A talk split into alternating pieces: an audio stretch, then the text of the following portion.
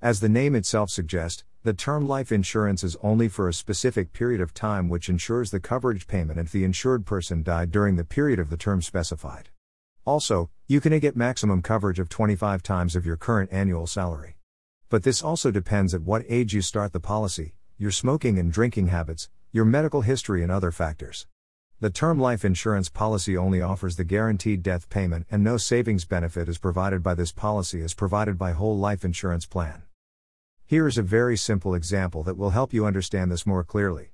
Suppose a person named Sam has a term life insurance plan for 10 years starting from the age 35. He pays a premium of 800 every month to get an insurance coverage of 50 lakhs.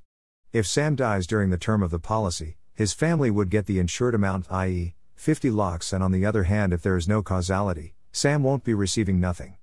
Since the policy is for limited time period and there is no saving component in it, this policy gives the maximum coverage for the least premium and is the least expensive life insurance policy.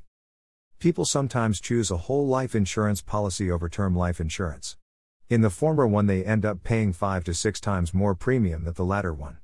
This put them in a worse scenario because the idea of life insurance is to get a predefined sum to your family in a death case of insured, but any plan that you take for the age 65 plus might not help that much because your children at that time would already be independent.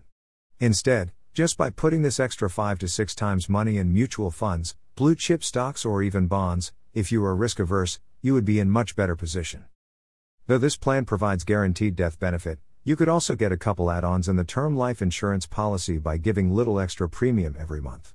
In case of a permanent disability or a critical illness that leaves you in a position not to work, the insurer will give you a particular sum that will help you and your family survive. As the family would be dependent on the coverage received in case of death of the insured, do not compromise on the insurance coverage. Tell me in comments if you like the information. Now enjoy the fun of learning listening to my blog. Check the link below.